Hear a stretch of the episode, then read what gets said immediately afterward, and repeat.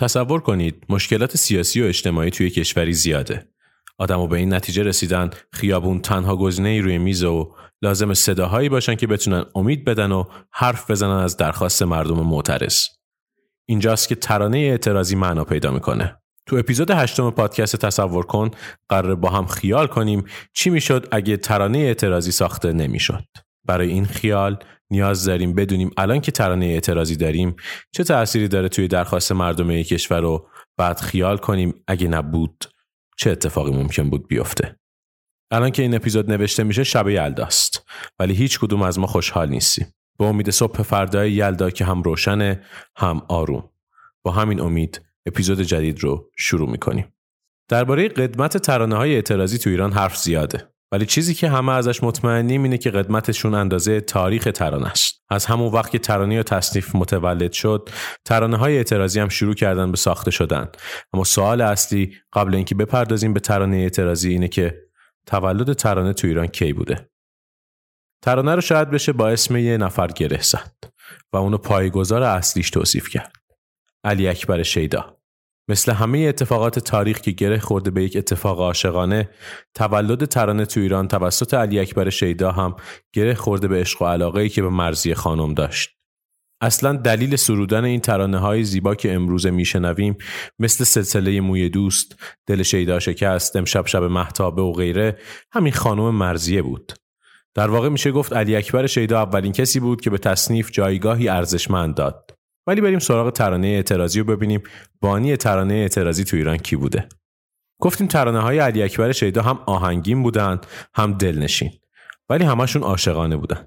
ترانه اعتراضی رو باید به فرد دیگه ای نسبت بدیم که برترین ترانه ساز عهد قاجار هم بود. کسی که برای اولین بار به ترانه رنگ و بوی ملی و میهنی داد و خیلی از ترانه هاش در دوران مشروط خواهی ملت ایران خونده شد. این مرد بزرگی که داریم ازش حرف می‌زنیم کسی نیست جز عارف قزوینی از ترانه های این ترانه سرای حیرت انگیز میشه به آمان آمان و از خون جوانان وطن لاله دمیده اشاره کرد. بعد نیست حالا که اسم این دو ترانه رو آوردم کمی هم دربارهشون بگم. عارف قزوینی ترانه اعتراضی آمان آمان که با مطلع ای آمان از فراغت آمان مردم از اشتیاقت آمان را زمانی سرود که سپاه سردار اسعد بختیاری از جنوب و ستارخان و باقرخان از تبریز در دروازه قزوین به هم میپیوندند و عارف هم به نوعی با این ترانه به استقبال آنها می‌رود بعدها این ترانه توسط خواننده های زیادی خونده شد که یکیشون محمد رضا شجریان بزرگ بود. ای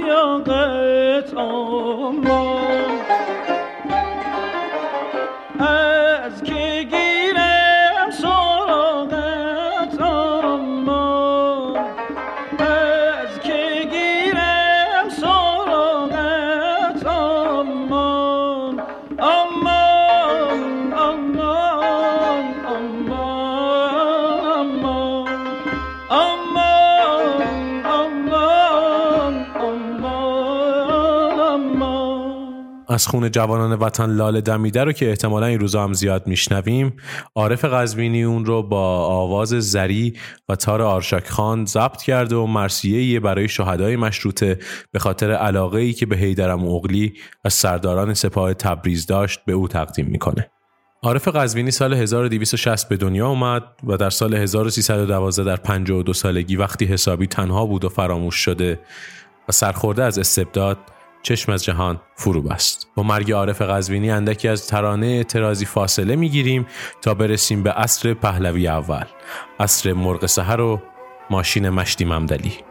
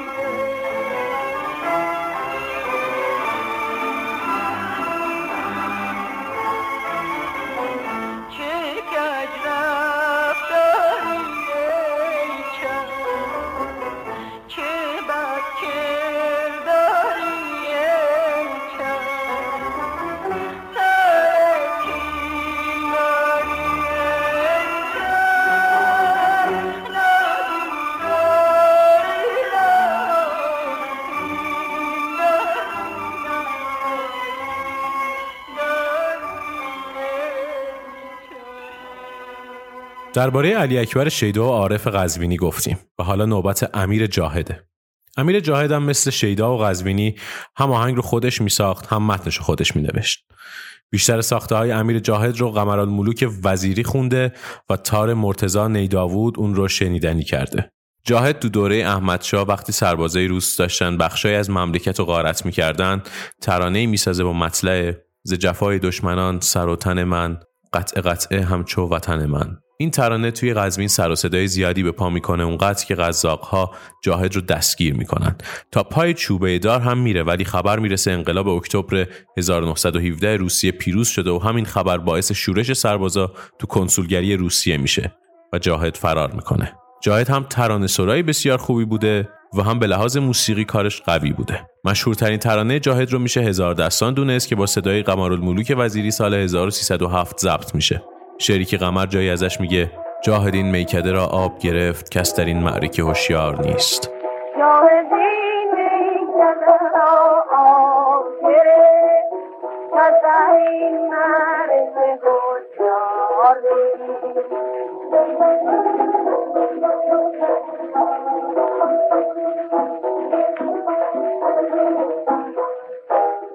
همین سالها دقیقش رو بخوام بگم سال 1313 بود که ترانه ماندگار دیگه با صدای قمر و آهنگ مرتزا نیداوود ضبط میشه به نام مرغ سحر.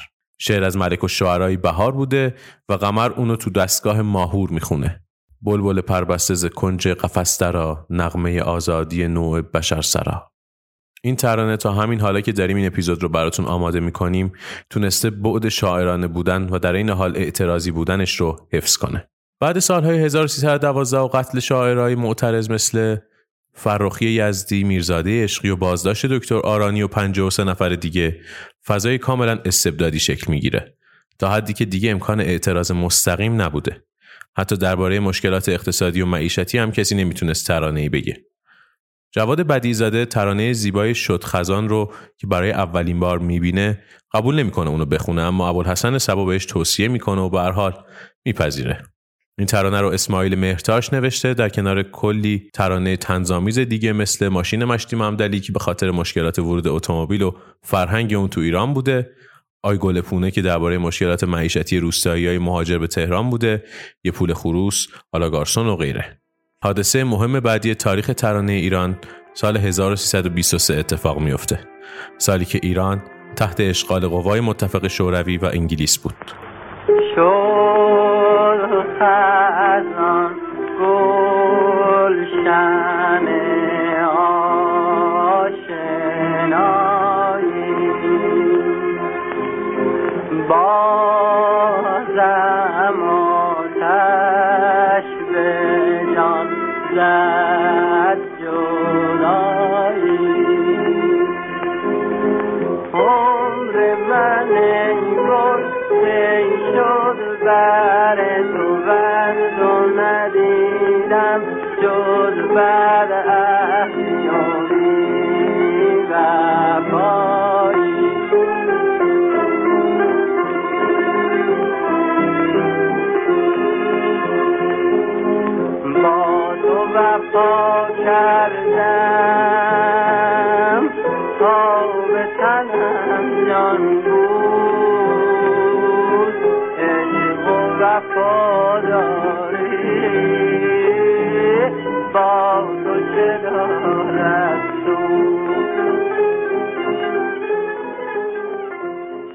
گفتیم حادثه مهم بعدی تو تاریخ ترانه ایران سال 1323 اتفاق میافته. اتفاقی که داریم ازش حرف می‌زنیم تولید ترانه ای ایران ای مرز پرگوهر. روح الله خالقی موسیقیدان و آهنگساز یک روز که تو راه رفتن به خونه بوده می‌بینه یه سرباز روس به یه افسر ایرانی سیلی می‌زنه. از این اتفاق متأثر میشه و میره پیش دکتر حسین گل گلاب. اون دو نفر تو زیرزمین خونه ای که از کوچش صدای چکمه سربازای روس شنیده می‌شد. ترانه ای ایران ای مرز پرگوهر رو می نویسن. بعد از خروج متفقین از ایران این ترانه با صدای بنان ضبط شد و تو برنامه رادیویی کارگران پخش. سالهای دهه 1330 دوران عجیبی بوده برای ترانه سرودن. خصوصا بعد از کودتای 28 مرداد چون چتر سانسور به شکلی جدی روی ترانه ها بود. یه اداره هم بود به اسم اداره نگارش رادیو که حواسش جمع بود مبادا هیچ ترانه حس گلایه و اعتراض داشته باشه. از جمله ترانه هایی که زیر تیغ سانسور همین اداره رفت میشه به دوتا ترانه تاووس و آواز دل اشاره کرد. هر زمان بر خود نظر بودش سراپا نخوتش افزون شد از آن چتر زیبا. بی خبر از کار دنیا.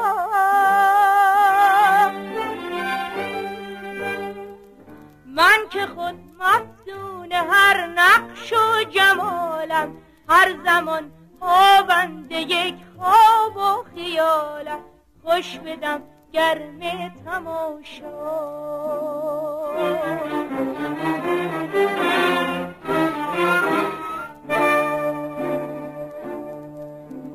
چو شد ز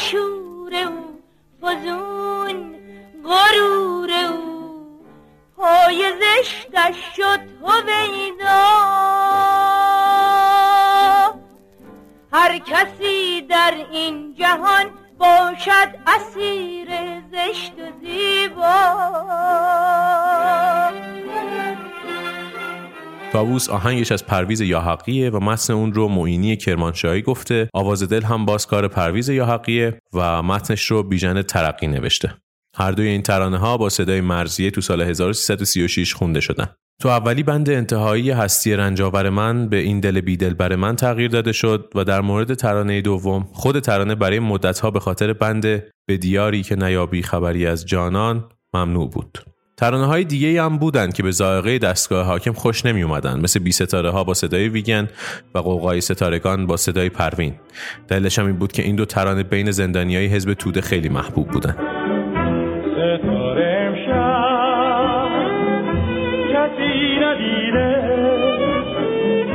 مگر ستاره کجا دمیده؟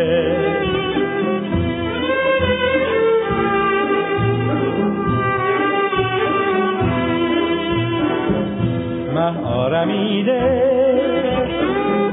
رنگش پریده. ابر سیارو به سر کشیده.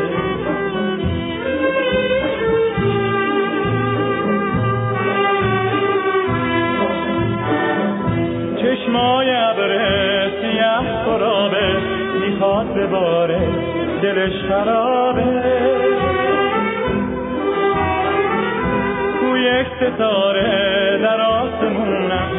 وقتم سیاهه خودم می‌دونم.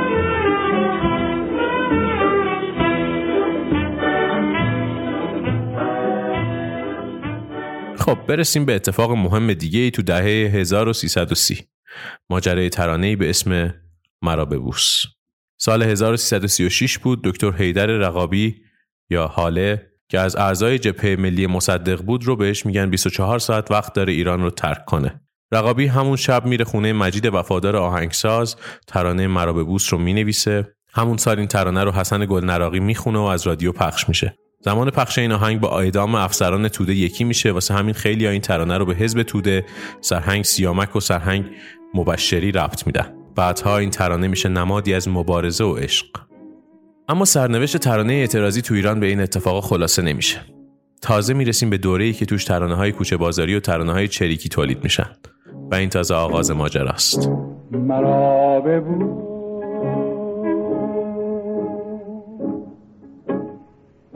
مرا ببو. برای آخرین بار تو را خدا نگهدار. که می روم به سوی سرنوشت. بهار ما گذشته گذشته ها گذشته.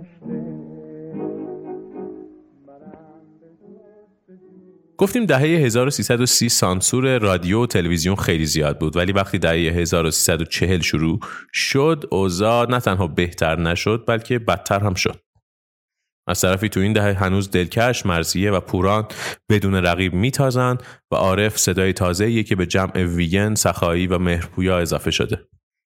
دو سالهای بین 1346 تا 1350 صاحبان کاباره ها میرن سراغ ملودی الهام گرفته از ریتم های تند عربی.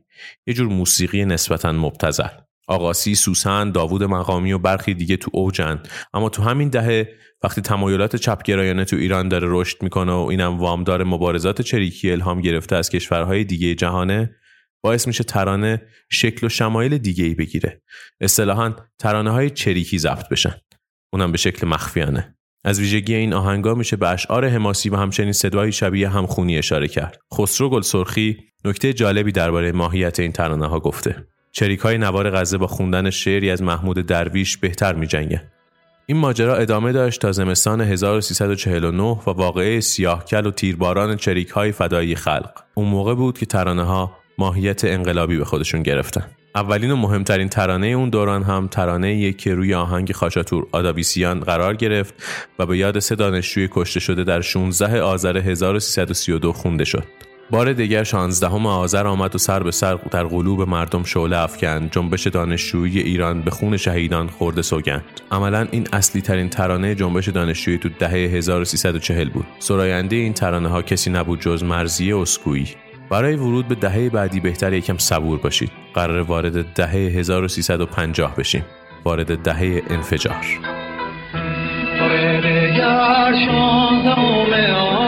آمد و سر به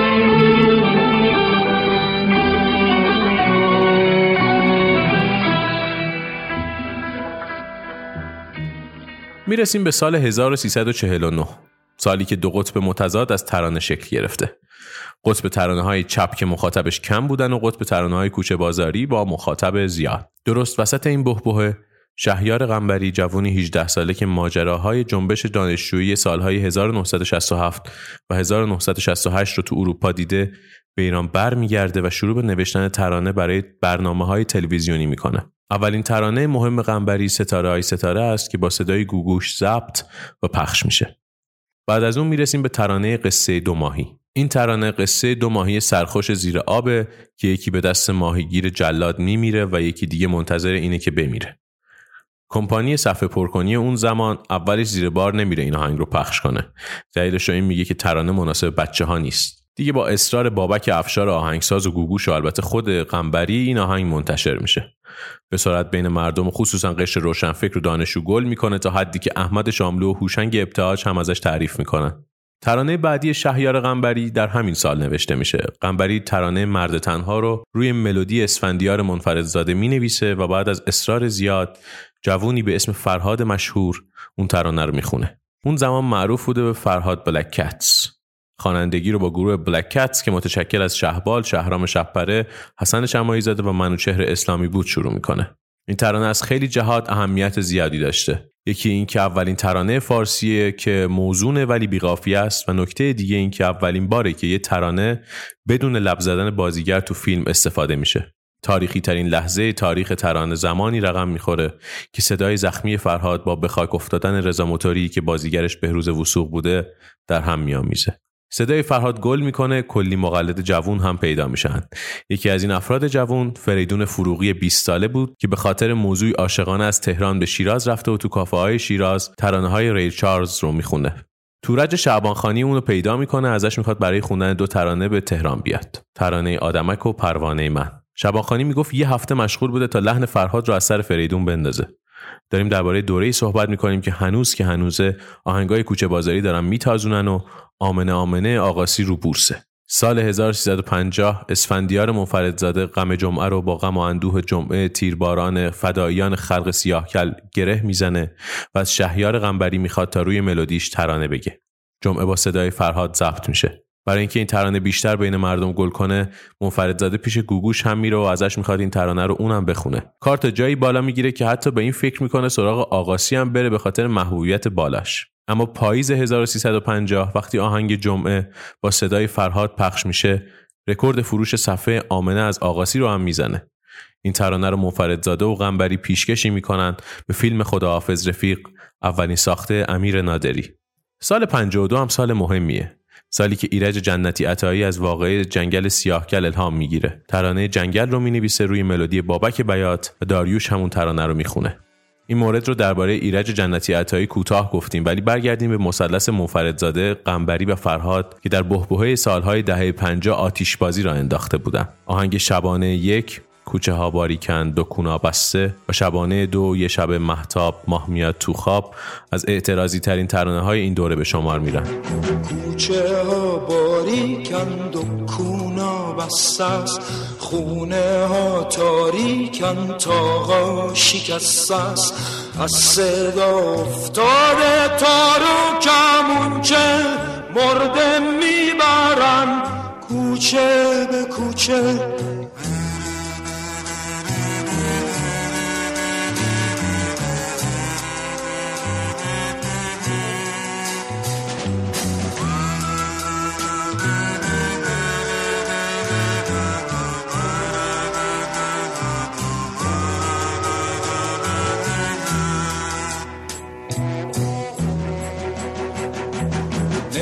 کن مرده ها به مرده نمیرن. حتی به شمع جون سپرده نمیرن. شکل فانوسیم که اگه خاموشه واسه نف نیست هنو یه عالم نفتوشه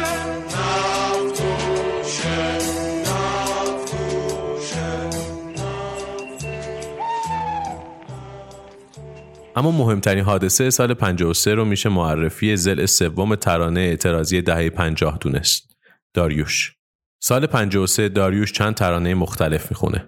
یکی رهایی یکی بنبست. و آخری هم اسمش بوده بوی خوب گندم. مصادف شدن این سه تا ترانه با بازی های آسیایی تهران باعث میشه تا بیان شهریار غنبری، داریوش، ایرج جنتی عطایی، بهروز بهنژاد و خیلی های دیگر رو دستگیر کنن. البته تو دلیل بازداشت داریوش اومده که ایشون به خاطر داشتن اعتیاد و ایجاد مزاحمت برای همسایه ها دستگیر شده. حتی یه عکس از داریوش کنار منقل و وافور هم منتشر می‌کنن. میان به شهریار میگن اگه ترانه درباره شاه بنویسی همتون آزاد میشین. یه ترانه می‌نویسه که قبول نمی‌کنن بعد ایرج جنتی عطایی میاد دو تا ترانه به اسم رسول رستاخیز و طلایه‌دار رو می‌نویسه و داریوش هم بهمن 53 می‌خونه اونو بعدم از تلویزیون پخش میشه. بهار 54 داریوش رو آزاد می‌کنن. اما دوباره موقع ضبط ترانه به اسم مترسک که ترانه سراش اردلان سرفراز بوده دوباره میان دستگیرش می‌کنن. دلیلشون هم این بوده که گفتن مترسک استعاره از شخص اول مملکته. یک سالم ممنوع صدا میشه.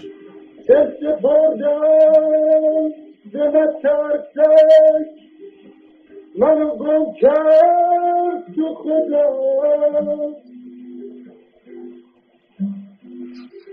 تو رو خیلی دیر شناختم وقتی که تموم شدم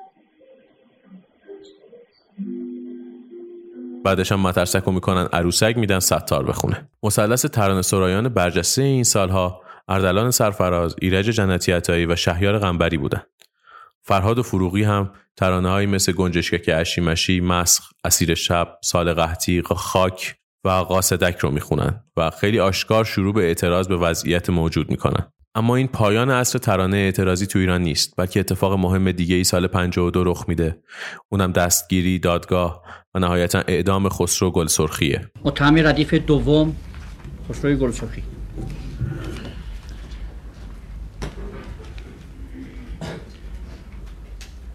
این استعمار این جامعه سیاه معلق را چگونه پیوندی است با سرزمین من؟ آن کس که سوگوار کرد خاک مرا آیا شکست در رفت آمد حمله این همه تاراج؟ این سرزمین من چه بیدریغ بود که سایه مطبوع خیش را بر شانه های زلکتاف پهن کرد و با خواب میان اتش سوخت و از شانه ها تناب گذر کرد. این سرزمین من چه بیدریغ بود. سقل زمین کجاست؟ من در کجای جهان ایستاده ام با باری ز فریادهای خفته و خونین ای سرزمین من من در کجای جهان ایستاده ام انما الحیات و عقیدت و جهاد سخنم را با گفته ای از مولا حسین شهید بزرگ خلقهای خاورمیانه آغاز می کنم من که یک مارکسیست لنینیست هستم برای نخستین بار عدالت اجتماعی را در مکتب اسلام جستم و آنگاه به سوسیالیسم رسیدم. من در این دادگاه برای جانم چانه نمی‌زنم و حتی برای عمرم. من قطره ناچیز از عظمت از عظمت و حرمان خلقهای مبارز ایران هستم. آری من برای جانم چانه نمی‌زنم. چرا که فرزند خلقی مبارز و دلاور هستم. اتهام سیاسی در ایران نیازمند اسناد و مدارکی نیست. خود من نمونه صادق این گونه متهم سیاسی در ایران هستم. در فروردین ماه چنان که در کیفرخواست آمده به اتهام تشکیل یک گروه کمونیستی که حتی یک کتاب نخوانده هست دستگیر می شوم تحت شکنجه قرار می گیرم و خون ادرار می کنم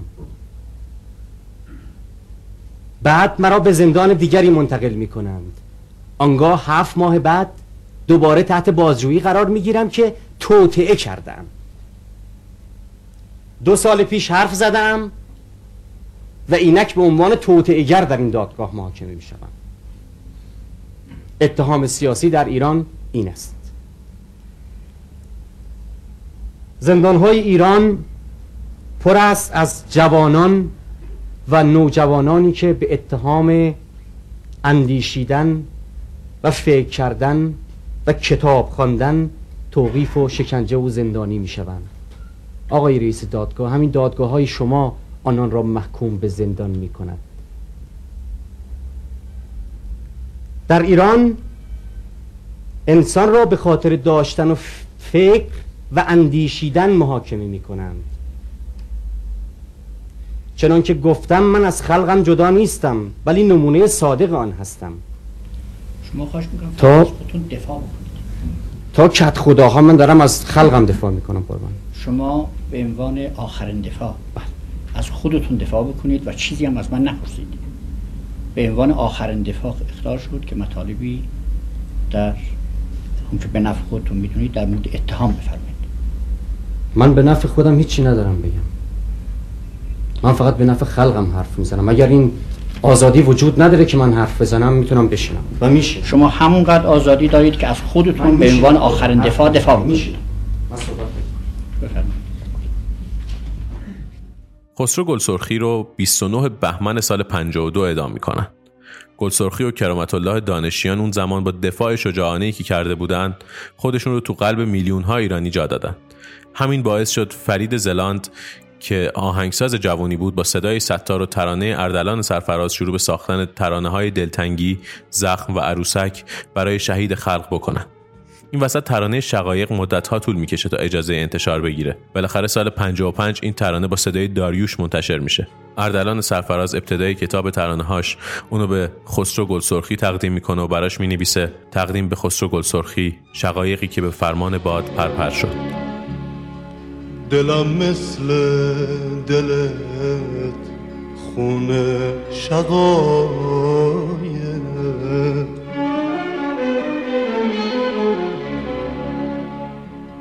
چشم دریای بارون شقایق.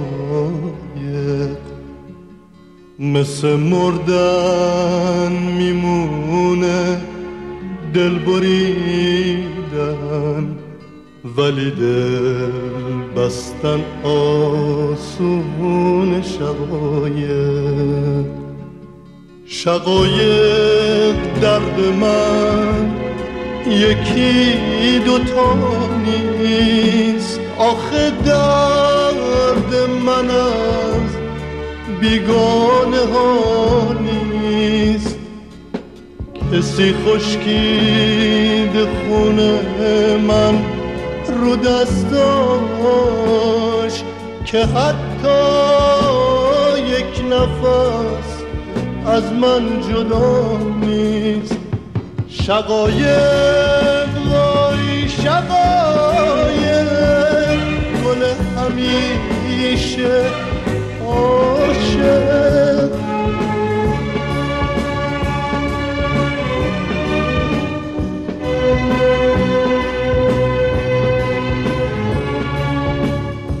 شقایق وای شقایق گل همیشه عاشق. شقایق وای شقایق.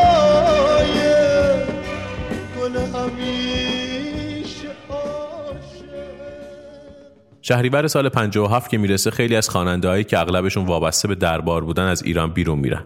ستار هایده و محسی از جمله این افرادن. هرچی به دی 57 نزدیک میشیم ترانه های انقلابی بیشتر و بیشتر میشن و شما کمتر خواننده ای رو پیدا می‌کنین چیز دیگه ای بخونه. این ماجرا جوری عمیق میشه که حتی اونایی که هیچ زاویه‌ای با رژیم قبلی نداشتن هم میان وسط و ترانه اعتراضی می‌سازن.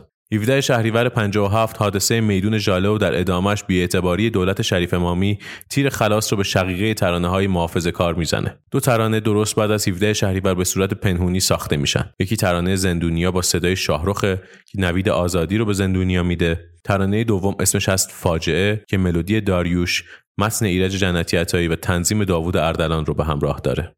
بالاتر گفتیم تقریبا همه خواننده ها شروع کردن به خوندن ترانه انقلابی. حالا بیایم ببینیم هر کدومشون تو اون ایام و نزدیک 57 چه ترانه هایی خوندن. داریوش ترانه های فاجعه، نجات، دیوار و وطن رو خوند. بتی ستاره های ستاره، مازیار ترانه به نام شهید، ابی ترانه پاینده باد ایران رو خوند. علی سهراب ترانه همسنگر رو خوند. عارف با ترانه برادر بیا به استقبال انقلاب رفت. شمایی زاده آهنگ لالایی رو خوند. ترانه شبشکن از شاهرخ به طور خاص برای ورود آیت الله خمینی به ایران خونده شد. سوای از ترانه سرود کارگر از فرامرز اصلانی که آرمانی چپگرا رو تبلیغ می‌کرد، گروه های مخالف دیگه مثل فدایان خلق و مجاهدین ترانه های خاص خودشون رو داشتن. مثلا یکی از زیباترین و معروفترین ترانه های فداییان آفتابکاران جنگل بود که در انتخابات 88 هم بازسازی شد. ترانه های شماییزاده و ابیلیتلز و عارف برای اولین بار تو نوار کاستی به اسم راه شهادت منتشر شدند که کنار برخی ترانه معروف مثل بلاله در خون خفته، شهید دست از جان شسته و همچنین ترانه برپاخیز از جاکن بنای کاخ دشمن قرار داشت. تو این دوران اسفندیار منفردزاده به عنوان آهنگساز حسابی پرکار بود. اول روی ملودی کرامت الله دانشیان ترانه هوا دلپذیر شد، گل از خاک بردمید، پرستو به بازگشت زد، نقمه امید رو تو خونه خودش با صدای خودش، همسرش و خواهر همسرش ثبت کرد. بعد از اعلام پیروزی انقلاب 57 در شب 22 بهمن منفردزاده ترانه وحدت رو که متنش از سیاوش کسرایی بود با صدای فرهاد منتشر کرد. اینجا آغاز پیروزی انقلاب 57 بود. تصور می‌شد دوران ترانه اعتراضی دیگر به پایان رسیده است. اما اینطور نبود. گفتی که یک دیار هرگز به ظلم و جور نمیماند. بر پا و استوار.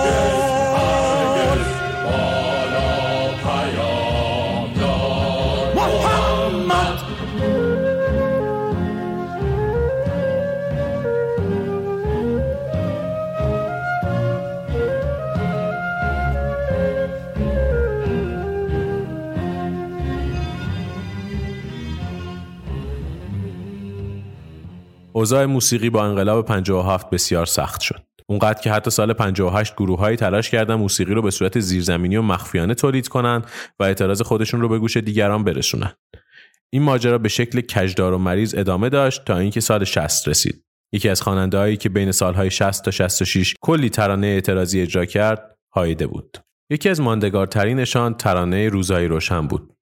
ترانه همخونه یکی دیگه از کارهایی بود که هایده خوند و متنش رو اردلان سرفراز گفت. البته تو این ترانه تنها نبود و ویگن اونو همراهی می‌کرد. تموم این سالا یه قربت نشین بوده که اسمشو تا حالا نیوردیم. کسی که زندگیش ترانه‌هایی که می‌گفته و واژه‌هایی که به زبون میآورده همشون مبارزه محسوب می‌شدن. فریدون فرخزاد فرخزاد تحصیل کرده علوم سیاسی تو آلمان بوده. از سال 1340 تا انقلاب 57 به عنوان شومن تلویزیونی فعالیت کرد. فرخزاد بعد از انقلاب به آلمان میره. با مهاجرت به آلمان کلی تلاش می‌کنه مبارزه اعتراضی خودش رو ادامه بده. ترانه های زیادی رو با مزامین وطن پرستانه اجرا می‌کنه. زندگی و مبارزه فرخزاد تا زمان قتل فجیعش در اوایل سالهای دهه هفتاد ادامه داره. ترانه های اعتراضی اینجا به پایان نمی‌رسن. همچنان هم ادامه دارن زنده هستند ولی من این اپیزود رو با اشاره به ترانه یار دبستانی من که اوایل دهه 60 ساخته شد به اتمام میرسونم. آهنگ و ترانه اون رو منصور تهرانی ساخته و با صدای فریدون فروغی ضبط شده. تو این اپیزود از پادکست تصور کن اومدیم درباره این حرف زدیم که ترانه اعتراضی چه نقشی در پیشرفت اعتراض ها و همچنین رسیدن آدما به خواسته هاشون می‌تونه داشته باشه. و حالا شما رو با این سوال تنها می‌ذاریم که واقعا چی می‌شد اگه ترانه اعتراضی ساخته نمی‌شد؟ نقش این ترانه ها رو جدی بگیرید بشنوید و انرژی داشته باشید. شما به اپیزود هشتم پادکست تصور کن گوش دادید. این اپیزود با حمایت بارجیل فروشگاه آنلاین آجیل و خشکبار تولید شده. لینکش رو می‌تونید توی توضیحات ببینید. برای حمایت از ما چه چیزی بهتر از اینکه ما رو بشنوید و به دوستانتون معرفی کنید. ما رو می‌تونید توی تمامی اپلیکیشن های پادگیر مثل اسپاتیفای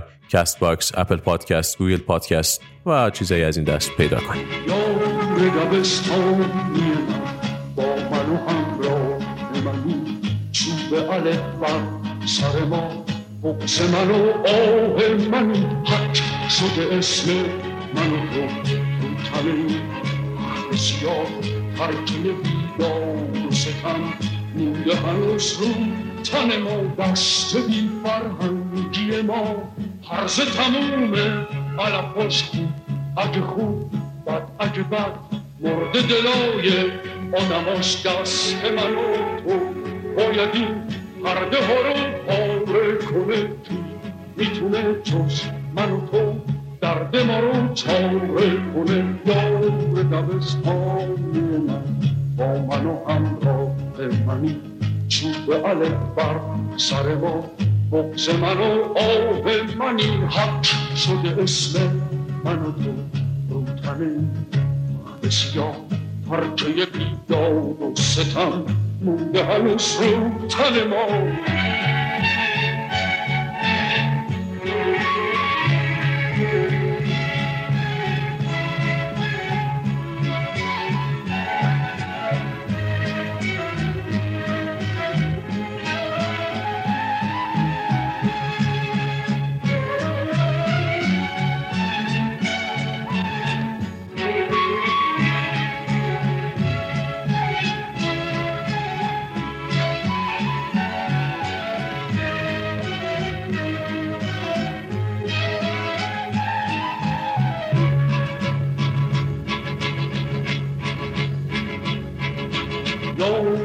دبستانی من با من و همراه منی چوب الف بر سر ما بغز من و آه منی حق شده اسم من و تو رو تنه تخت سیاه ترکه بیدار و ستم مونده هنوز رو تن ما دست بی فرهنگی ما هرز تمومه خوب اگه خوب بد اگه بد مرد دلای آدماش دست من و تو باید این پرده ها رو پاره کنه چی می‌تونه جز من و تو درد ما رو چاره کنه یا به دبستانی من با من و همراه منی چوب الف بر سر ما بغز من و آه من حق شده اسم من و تو رو این بسیار پرده داد و ستم مونده هنوز رو تن ما.